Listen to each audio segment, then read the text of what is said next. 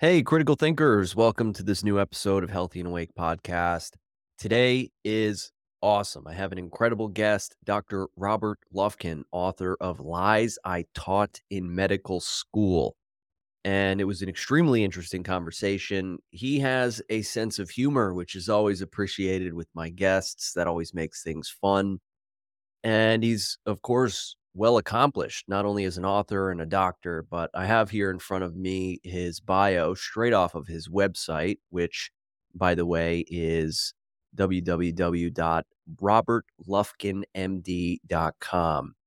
So, in addition to being a practicing physician, he is author of over 200 peer reviewed scientific papers and 14 books that are available in six languages. That's incredible. Robert has given invited lectures and keynotes around the world and was named one of the 100 most creative people in Los Angeles by Buzz Magazine. His latest book, Lies I Taught in Medical School, actually comes out in June of 2024. Uh, so he's on his promotional tour right now.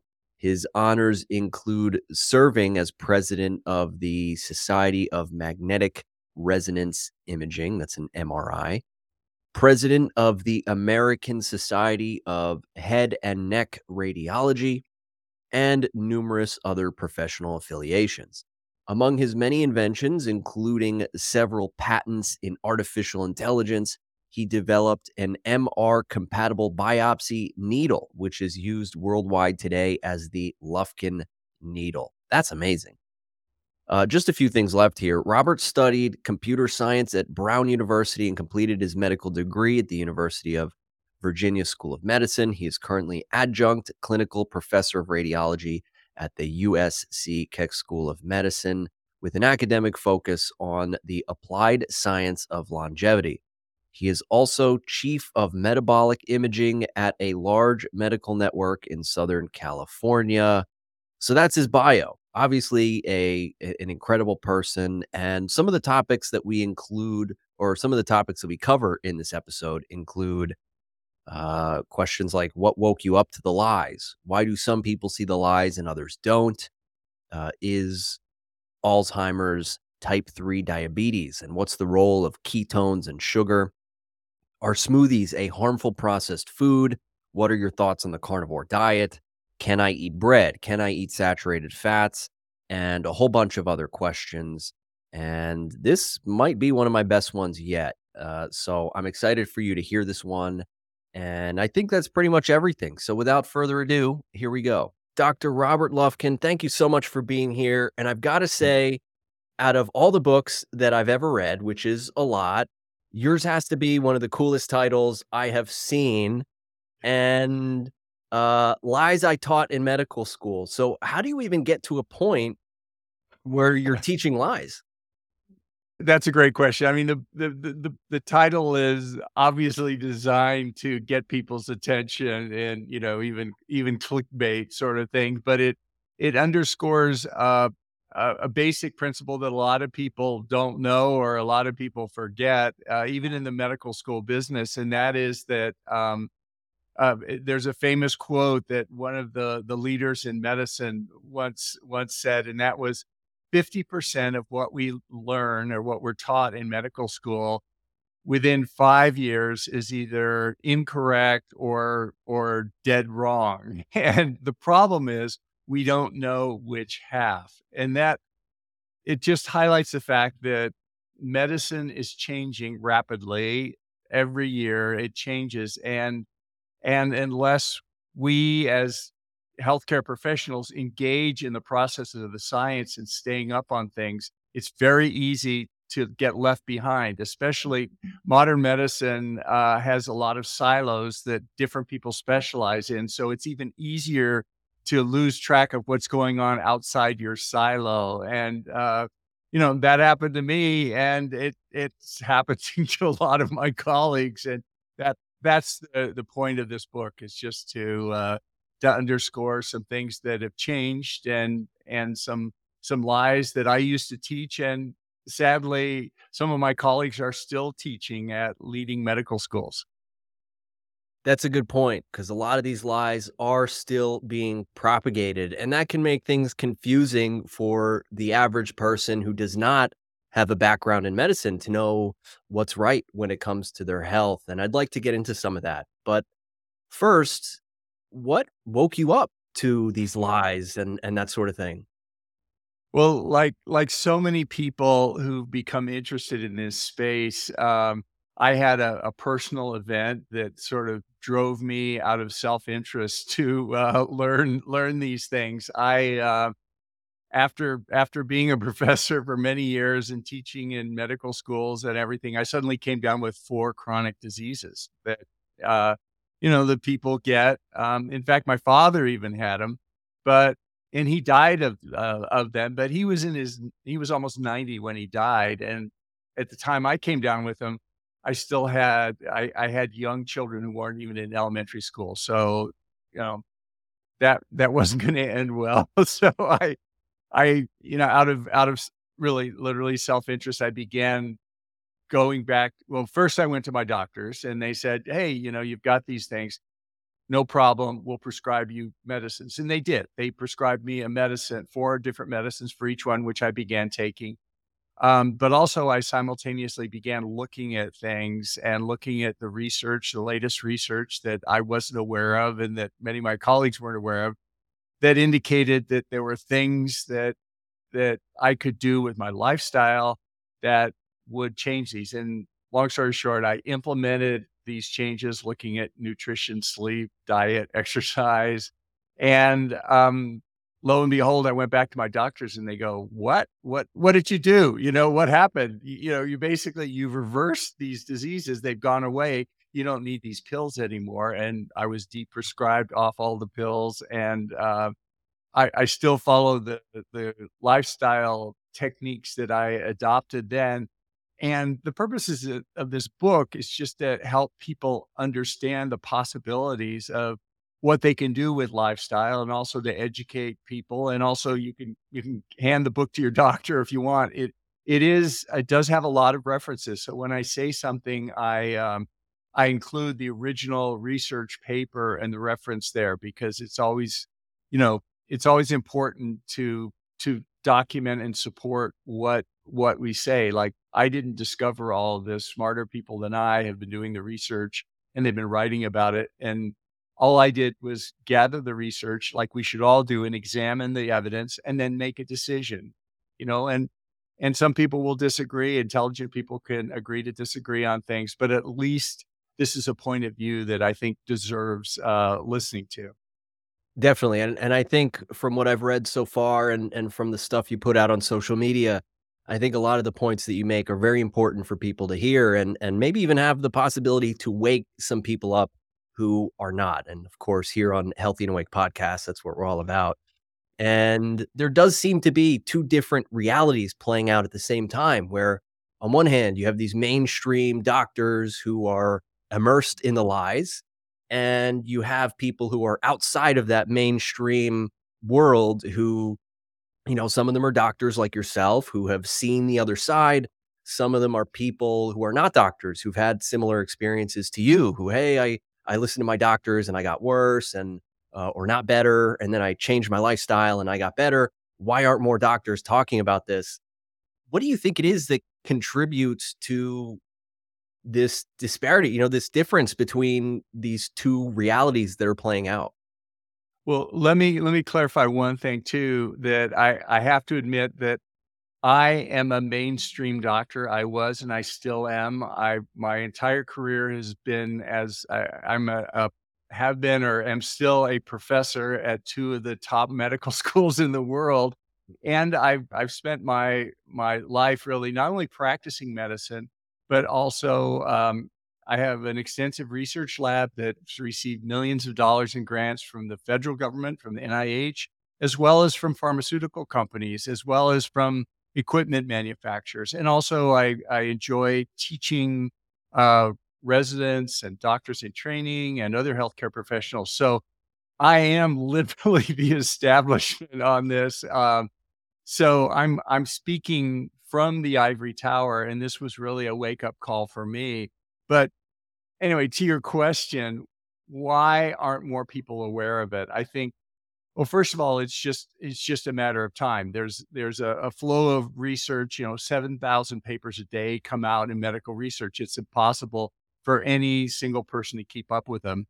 And then, as I alluded to earlier, um, those of us in well in in medicine, but even more so in medical school areas, once you specialize, everyone is very narrow in a silo. You know, there may be an orthopedic surgeon, you know, who only, you know, who by necessity has to focus on the orthopedic literature. And you may have a, an endocrinologist who looks at the diabetes literature, but doesn't necessarily see the Alzheimer's literature and notice that the same people who get diabetes get Alzheimer's disease, you know, and and what we're talking about here is there's there's links that occur between these four diseases that I had that I I had no idea they were related and that this common same common lifestyle and ultimately metabolic factors that were affecting me and affect most adult Americans were driving all four of these diseases. So there's there's there's this issue of of just ignorance outside of you know my lane where whatever lane that is as a medical specialist. And then secondly um, you know there's a darker side to it. There are perverse financial incentives that you know strongly motivate people um, to to do things. They and some of this may be unconscious motivation you know that it may be at a, even an unconscious level. I don't think i don't think anybody gets up and you know, at the beginning of the day and says, I'm, I'm going to go do things that hurt people or that make them unhealthy. But in fact, that's what's happening by by some of the strategies that are that are being employed today. I got to say, for a self-proclaimed mainstream doctor, you are saying a lot of things that are challenging the status quo. At least it seems that way to me, and and I um, appreciate you you speaking out on these things. I, I think we need people like you. And to get a little more specific into the lies and and some of maybe the misconceptions within health and medicine, you just mentioned Alzheimer's and for maybe the past few years now, I've heard this idea that Alzheimer's is like a type 3 diabetes. And is there any truth to that sort of thing? Yeah, well, let me let me just preface Alzheimer's disease. It it um unlike the other chronic diseases that we we talk about in the book, you know, cancer, heart disease, stroke, the you know, the main killers, diabetes. Alzheimer's is unique in that it represents ul- the, the really the ultimate failure of the healthcare research system because if you think about it, we've we've been spending literally we decades on research with unlimited amounts of funds for Alzheimer's research. And now, after all this time, we still don't have a single pharmaceutical intervention um, from the mainline drug companies that have any significant effect on Alzheimer's disease. You know, and so it makes us question the underlying models for Alzheimer's disease. The idea that, you know, there's amyloid plaque and neurofibrillary tangles, they're certainly there, they're associated question is, are these causal? And for many years, these dominated the research interest, targeting those. And, you know, if we fix the amyloid, we'll fix the Alzheimer's. But this lack of success, and and there's been some questionable scientific uh, behavior with some articles recently that calls this into question. But but basically, it appears now, and there's growing body of evidence, like championed by such luminaries as Dale Bredesen, who's written a New York Times bestseller called "The End of Alzheimer's." He's a he's a basic research scientist, MD, who's spent his whole career doing Alzheimer's research, and he and and others following him are uh, believe that Alzheimer's disease is really it's not a single thing, but it's it's caused by a whole symphony of things. And for example, you know, one person had Alzheimer's disease. He was a high functioning lawyer and he was suddenly got, you know, memory loss. And they said, okay, you know, you got Alzheimer's disease, too bad. And, and anyway, long story short, he had just gone to a tropical country And it turns out he'd gotten a parasite infection. And when he was treated for the parasite infection, the brain fog went away. And, you know, so did his Alzheimer's diagnosis. We can get similar effects with vitamin D. It's been linked with, um, you know, Lyme disease can present with brain fog. You know, COVID could pre- present with brain fog and types of memory loss that can that can mimic Alzheimer's disease. But um, to your point, metabolic abnormalities, specifically glucose metabolism, are one of the hallmarks of Alzheimer's disease. That's how it's diagnosed on a PET scan, a positive uh, positron emission tomograph, is we see abnormal glucose metabolism in the brain. So, um, yeah, famously now, there due to this strong association with type 2 diabetes and Alzheimer's disease, it's been referred to as type 3 diabetes just because the high rate of people who get this and and they're interesting one one person Kara Fitzgerald who is a protege of Dale Bredesen's runs Alzheimer's disease nursing homes she's a naturopathic physician there but her nursing homes are unusual in that unlike most Alzheimer's nursing homes her goal is to is to basically fix the patients and let them go home afterwards which and she does it by a number of different strategies. It doesn't work for everyone, but one one strategy she employs is a ketogenic diet, which is a very low carb diet that, you know, reverses type 2 diabetes in many cases and interestingly with the alzheimer's patients it can uh, have dramatic effects. I i spoke with her recently and i said um uh uh heather does uh how do you know the how do you you put all your patients, anybody who comes into her nursing homes, her her her Alzheimer's nursing homes, everyone gets on ketogenic diets. It's just the only food they serve is food they serve. They don't serve ice cream or you know cake and that sort of thing. I said, "How do you know it works? You know, is is there any evidence for it?" She goes, "Well, yeah. Every once in a while, there's a dramatic case like Mr. Jones here. When he's in ketosis, he recognizes all his grandchildren and gives them a big hug when they come in the room and smiles.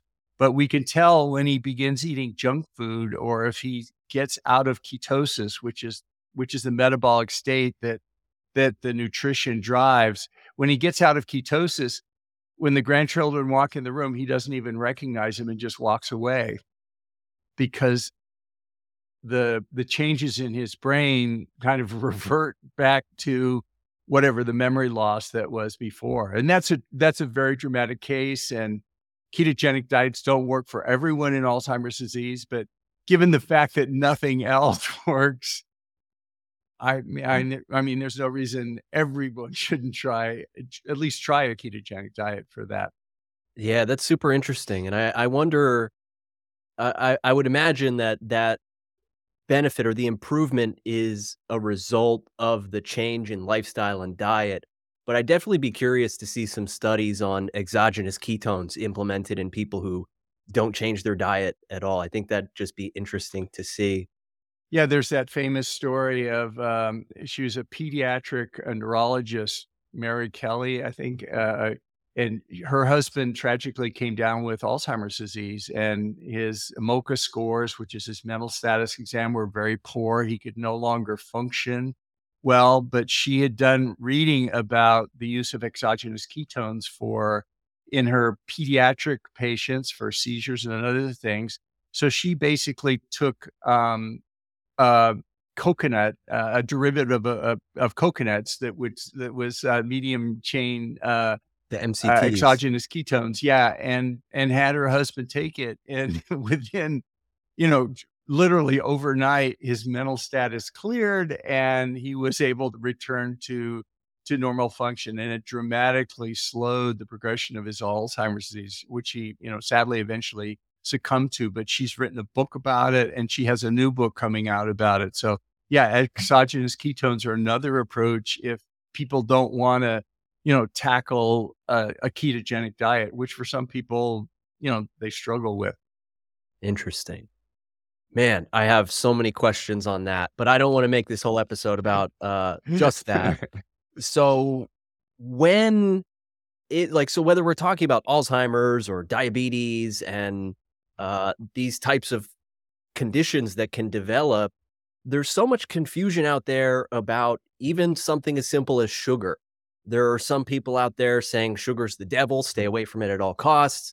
Then you have people on the flip side, like maybe uh, Dr. Layne Norton. I don't know if you're familiar with him. He's probably one of the biggest people in the space. Is basically challenging, you know, oh, you know, you don't have to stay away from sugar. You can definitely have plenty of it and be okay if it meets your macros. A calorie is just a calorie. And so there is so much confusion, even for a lot of health professionals. So, how do we make sense of this? Yeah, I I mean, eh, obviously, intelligent people can agree to disagree, and you know, uh, from my book, I I disagree that a calorie is just a calorie, but but specifically, um, the the the question about sugar and refined carbohydrates, some people can tolerate it um, well, and uh, it does less harm to them. Um, personally, I think uh, sugar and carbohydrates do certain things on a basic metabolic level. Aside from the glycation of the red blood cells and the damage there, they also turn up a basic protein called mTOR. And they turn mTOR on, which causes hyperfunction, which causes aging, and and I believe uh, a lot of the the chronic diseases, the main killers that determine our longevity. So for those reasons, I I recommend not consuming a lot of sugar, a lot of carbohydrates. The other factor is um, these sugar and carbohydrates are a risk for type 2 diabetes, and, and people with type 2 diabetes should definitely not con- consume those. Um, and type 2 diabetes is diagnosed, uh, among other ways, either with a glucose level or an HA1C level. I don't know if you've talked about that with your audience. It's a it's a blood test that just measures uh, glucose damage to the red blood cells and and uh, above a certain point uh, above a certain percentage if it goes up uh, past a certain percentage then your doctor says okay you're now a type 2 diabetic. I can charge for this visit. I can prescribe metformin. I can prescribe insulin et cetera. It sort of activates the whole healthcare chain. The problem is uh, and something I wasn't aware of before. Uh, before, I always thought of type 2 diabetes as something you either get or you don't get, you know, and maybe you get it because your parents or, you know, but you either have it or you you don't. And type 2 diabetes, by the way, is is is an epidemic in our country and in the world. Uh, there's never before in the history of the world have we seen so many people with type 2 diabetes. Now approaching 50% of people with prediabetes or diabetes, and it drives Alzheimer's disease, cancer, amputations, blindness, renal failure, all, all these things. So it's not a good thing to have. But the interesting thing with about type 2 diabetes is this marker for type 2 diabetes, this diagnostic switch, the HA1C levels, with the average population, a study came out recently looking at large numbers of adults who don't have diabetes, who are otherwise normal adults, and their HA1C level increases over time with age. So the older they get, the higher their HA1C levels.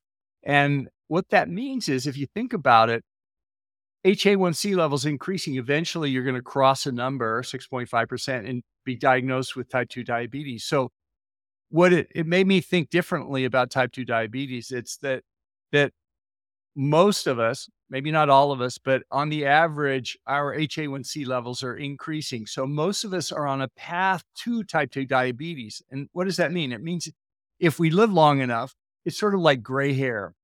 If if i don't die of something else i will get gray hair and i'll get even more wrinkles than i already have. So now the way I think about type 2 diabetes is for for many people, perhaps even the majority of people, insulin resistance, which which is another name for type 2 diabetes, and the type 2 diabetes itself are an age-related condition that we're all on the path to. So what's the implication for that? It's for me, I take that to mean that um, even though my HA1C level is now below the diabetic threshold, but for me and and anyone that I can talk to, I recommend thinking of yourself as on the path of diabetes and avoiding the drugs that uh, or the foods that cause diabetes, which is sugar and refined carbohydrates, as well as seed oils and some other things. But sorry for the long-winded answer there. no, don't be sorry. That was great. And um, I I was thinking about this idea of uh, a calorie is just a calorie, which was in the beginning of of that. And it is something I think about a lot because if you're going to be super technical, a calorie is a calorie, just like an inch is an inch or a mile is a mile. But I think when people say that, me included, I think we mean there's something deeper there when we say that sort of thing. And I'd love to hear your take on on this. I actually thought of this last night. When Yeah. when it comes to a, a calorie is just a calorie, this might sound totally dumb, and and if it does, I'll just cut it out. But let's say you have uh, one person on the left, they're eating an apple. It's a whole, natural, real apple.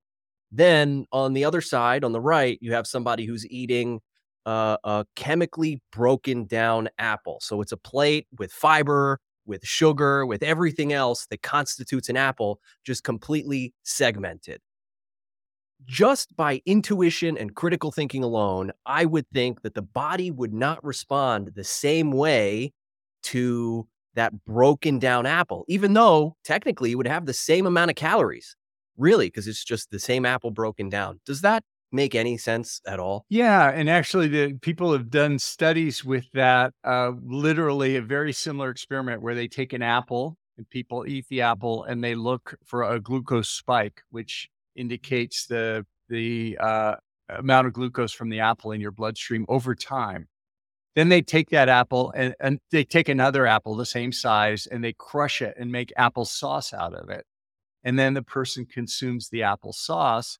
And what do they see? They get a much higher insulin spike and glucose spike from the same same apple. Well, how could that be? Well, the fiber is broken down, the insoluble fiber that slows the absorption in your gut and that protects us from the glucose. So um, it actually makes it worse. And then then they do the final step is they take another exactly matched apple and this time they just they juice it, they squeeze it, and they make apple juice.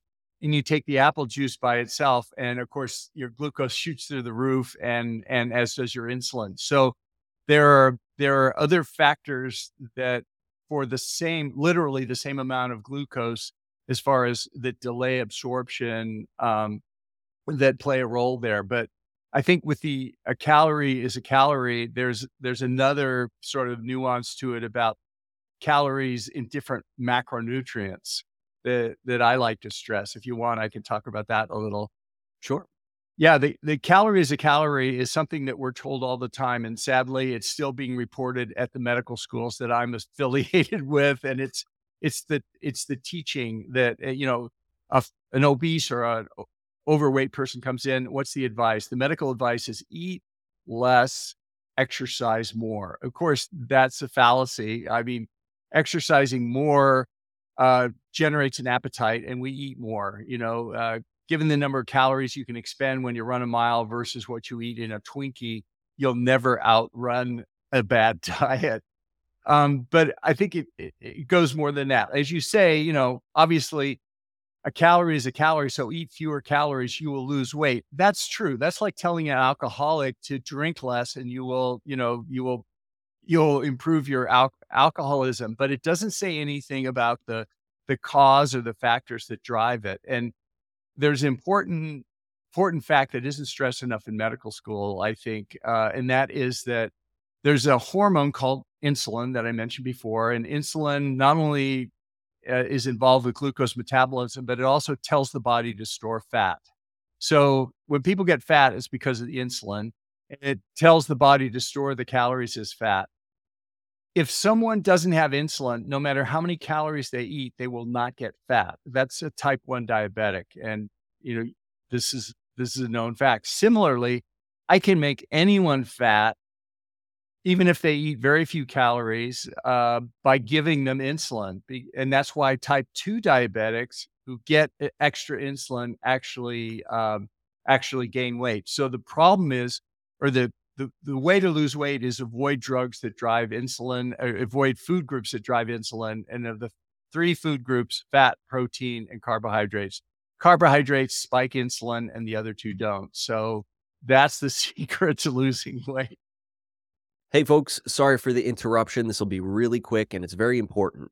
So, obviously, Healthy and Awake podcast here. I am on a mission to spread truth around health and to help wake people up, which is why your support is very important. Now, thanks to your support, my following has been going up. My reach is not. Uh, so, despite having a couple thousand followers on certain platforms, my posts only get shown to like 40 people. You know, when you talk about propaganda and questioning authority, well, the authoritative propagandists don't exactly like that. Uh, so I just want to reemphasize that I cannot do this without your help. I cannot do this without uh, you sharing this message, sharing the episodes, sharing the short clips that I post onto all of my social media platforms, TikTok, especially lately.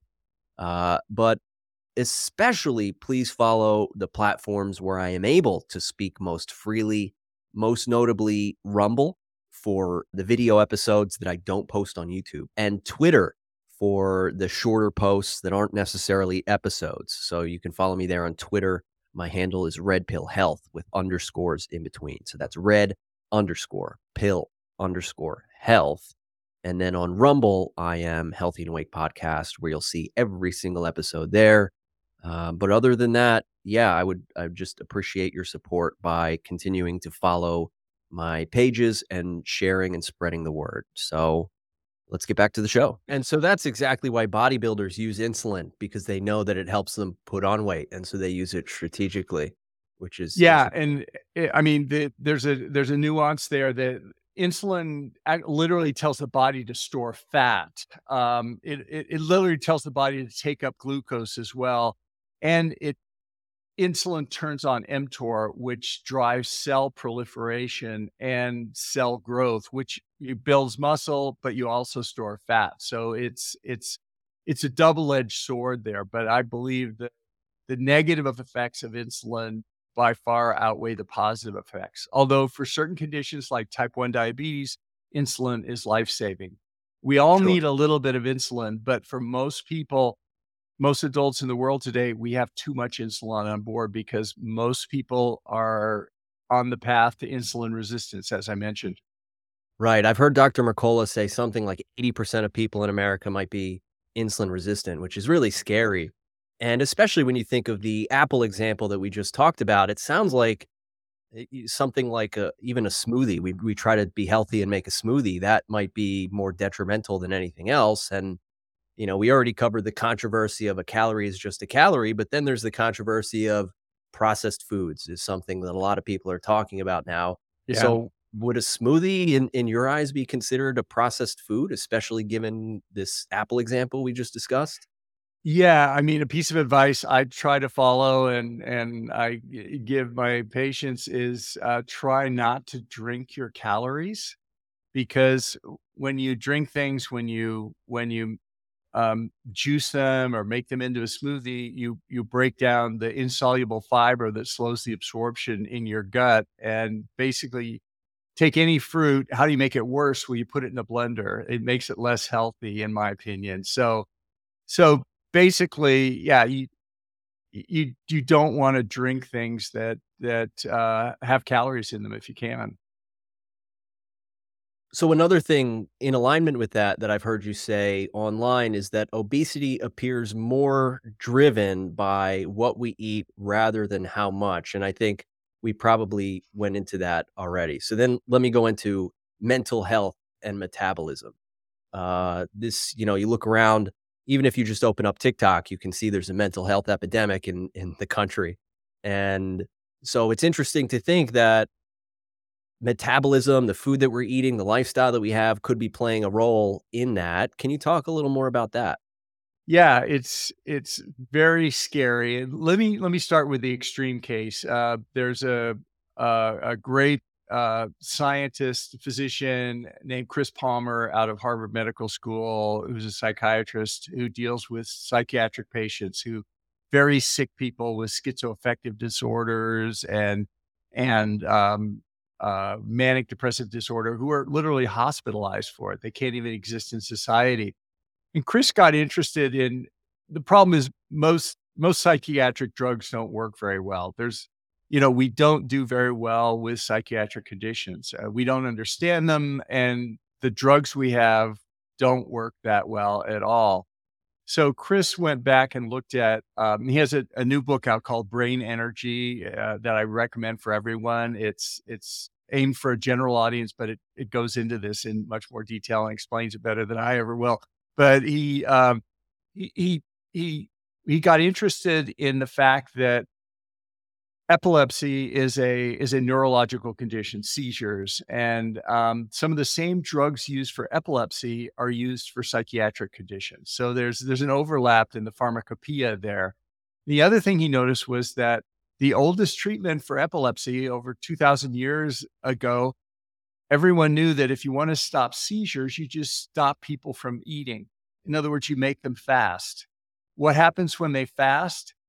Um, makes the body go into ketosis, like we talked about before, this alternative metabolic state where you don't burn glucose, but you burn ketones. So, if you want to get anybody to go into ketosis, just fast. So, anyway, long story short, he began experimenting with ketogenic diets on his patients, and and he what he found remarkably was that some of the patients, not all of them, but some of them had a dramatic response to this ketogenic diet to the point that they actually went off their medications and were discharged from the hospital.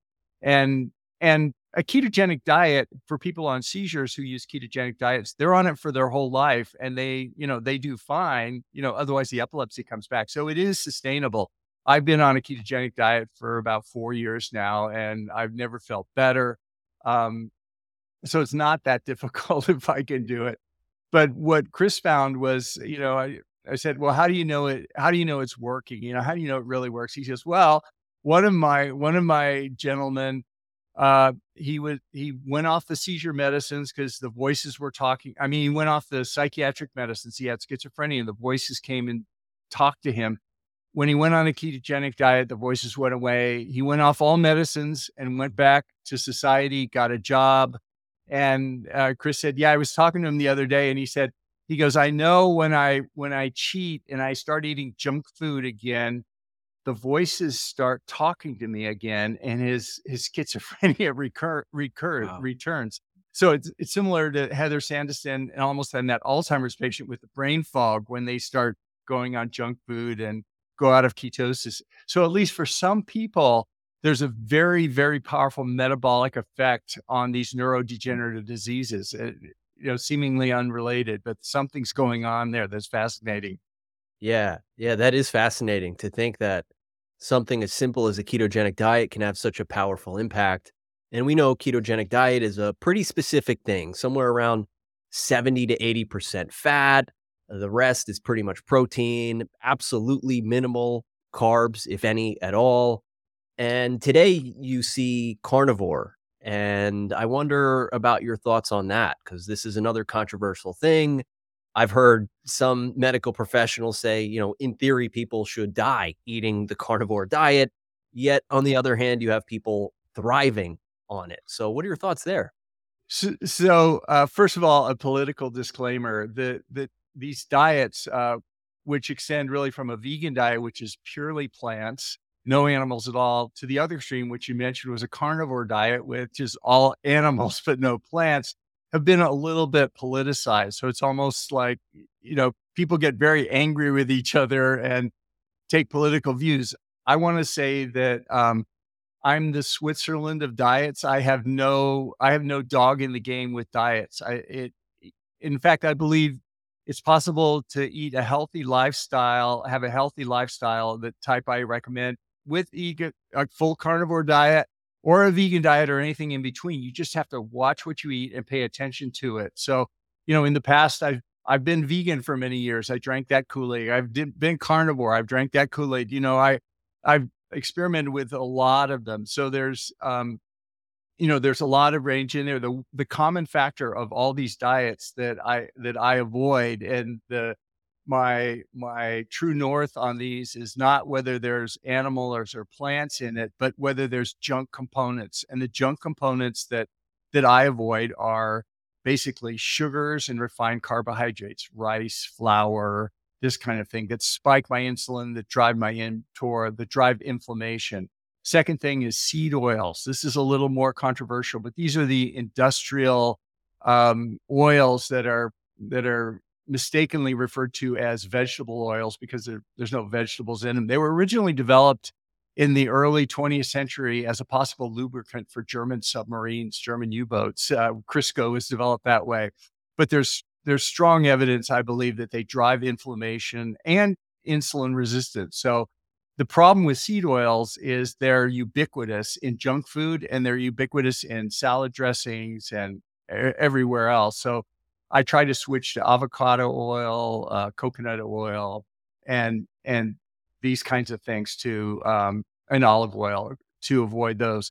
The last group I avoid in in my diet spectrum is um, is grains, and a lot of people go, "What grains? What about whole grains? Aren't those healthy?" And um, well, I I don't avoid them because they're not whole or not. I avoid them because grains contain proteins. That you know, the famous one is gluten, and you know, there's celiac disease if you're resistant to, or if you're if you have problems processing gluten.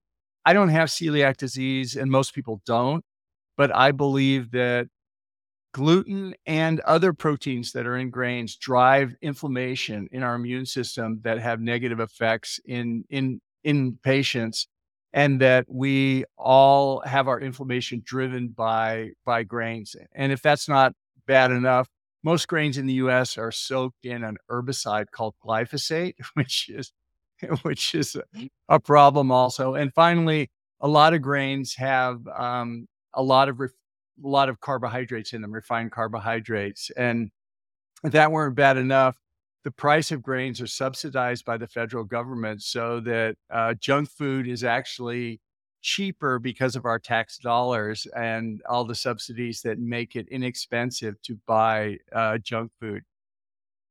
So no bread. No bread. And well, let me be clear. I love bread. I love bread. Yeah. I love, I'm not a freak or anything. I just want to live to see my grandchildren. And I would, I will give up bread to see my grandchildren. And the other side of the spectrum, I eat, I get to eat stuff that I never used to eat, like butter or meat with a lot of fat on it, or cream cheese, or a whole bowl of, of guacamole. I mean, I only eat one meal a day. So basically, I don't count calories because I can't you know, I can't eat enough in one meal to make a difference. So, you know, it, it just makes it really simple. So then bread is bad, but it, it, sounds like saturated fats, something that's often demonized still in the medical establishment very often. Uh, it sounds like maybe that's not as bad as it's made out to be. Yeah, I don't worry about saturated fats. Um, I worry more about sugar and as a driver for all the chronic diseases, including heart disease. Hmm. Okay. Well, that's good to know. And um, as we start to wind down here, I have a, a few questions really geared towards advice for some listeners. I have a lot of doctors that listen to this show, uh, maybe even some med students who are, you know, receiving some potential lies. So, what advice would you have for the medical students or currently practicing doctors? Well, it's just to, to keep an open mind and to uh, look critically at anything we're told. You know, even what I'm telling you, you know, some of it's going to be a lie, and, and and of course these are not intentional lies. These are just things that you know that we get wrong with our with our science. So, the the medical students, everybody, including the lay people now, I urge you, I urge everyone to look to the extent you can at the primary research. And now on the internet, you know, we can pull original articles and you can begin to educate yourself about them and and read them. But but we, you know, science keeps changing all the time and um, you know, it's a moving target. Whoever sure. said, you know, they want they that they completed their education doesn't really understand education. especially for medicine and healthcare because it's never completed. It's always changing. It's called medical practice for a reason. yeah. um, so it, this is one of my favorite questions because it is, you know, I'm a board certified health coach. This is a perfect health coaching question. If you had a magic wand and you could change three things about the status quo, what would you change? Well, I would make 10 times as many health coaches because I think you guys are at the tip of the spear in these lifestyle changes. You know, our healthcare system you know, take type 2 diabetes is set up somebody comes into a doctor's office, there that that blood marker, the HA1C, goes above a certain point, and bing, they're type two diabetic. Well, that you know that doctor says, I'm going to start you on metformin, and I'm going to follow you until you need insulin. Then I'll give you insulin, and I'll do all this stuff. And by the way, you know, stay away from carbs and sugar. But the, the problem is, they go to the American Dietetic Association website, and they said it's okay to eat sugar, just cover it with insulin. And you know, there's a lot of misinformation out there. The ADA is funded by supporters such as uh, there's a large company that a leading dialysis company, which is what you go on when your kidneys failure fail. And what's the leading cause of dialysis in the US? And that, of course, is type 2 diabetes. So it's it's anyway, but health coaches, I think, are, are the key because these lifestyle things are so important to implement. And it, you know, it's not a matter of even just me talking to somebody and convincing them, oh yeah, sugar's really bad and it's, you know, it's going mm. to hurt you. These are the bad things can do because I've I've seen it so many times. Intelligent people, even my colleagues, we have the conversation, they agree, they know sugar's bad. Then they walk out and have a cup of coffee and pour sugar into it. And it's it's it's almost it's part of I think to change the behavior, their their mental health issues, not not on the order of psychiatric conditions, but there's addiction issues that we all have. I'm a processed junk food addict. Uh, I'm in recovery, but I struggle with it every day. Um, so joining community, a coaching community is key for people to change their lifestyle. It's not enough just, in my opinion, to you know, read a book, even a book as good as mine, or you know, it, it it's more being engaged with people like yourself and teaching and everything like that in a community and and a sense of growing in a family. Well, of course, as a health coach, I really appreciate that answer, and I'll go ahead and say check the show notes for my business, Red Pill Health and Wellness. Um, you know, one of the things that happens when people talk about lies and challenge. I know in the beginning you said, you know, I'm part of the establishment, but you know, a lot of these things that you're saying are still going against the establishment in a sense. And I wonder if you faced any kind of censorship or pushback or anything like that as you've uh, been speaking on these sorts of things. Well, Coca Cola dropped my podcast as a sponsor, so uh, that no, I'm just kidding. no, were, I don't have any junk food sponsors, uh, and and I you know, I never will from what I say, you know. but um I haven't, you know, I haven't re- like anybody who's on social media, there there's always, you know, negative comments that that you hear that you know some of them are very personal and you know aren't really about the the conversation or the content, but you know, that's just that's human nature and you have to have a thick skin, but professionally I haven't I haven't really received any any um, any significant pushback. I think you know it, it's it's people who are engaged in science and understand science understand that it's necessary to question science. And every time I question it in in the book, the chapters, I try and and show the article that makes me question it. And it's just my interpretation of the research from this article that makes me question it. So anyone who goes to it and says, Hey, you're wrong. I go, you know, I might be, but I don't think so, you know, and I'm betting my life on it and it worked for me. But, you know, it's it's continually evolving and I, I, I try to be open minded about it. So maybe that's been helpful. But I really haven't received any uh any big pushback. I still have my job, but that might be due to tenure. I don't know. oh, there you go. Awesome. Well, I'm glad to hear that. Is there anything else that we have not discussed yet today that you think maybe we should?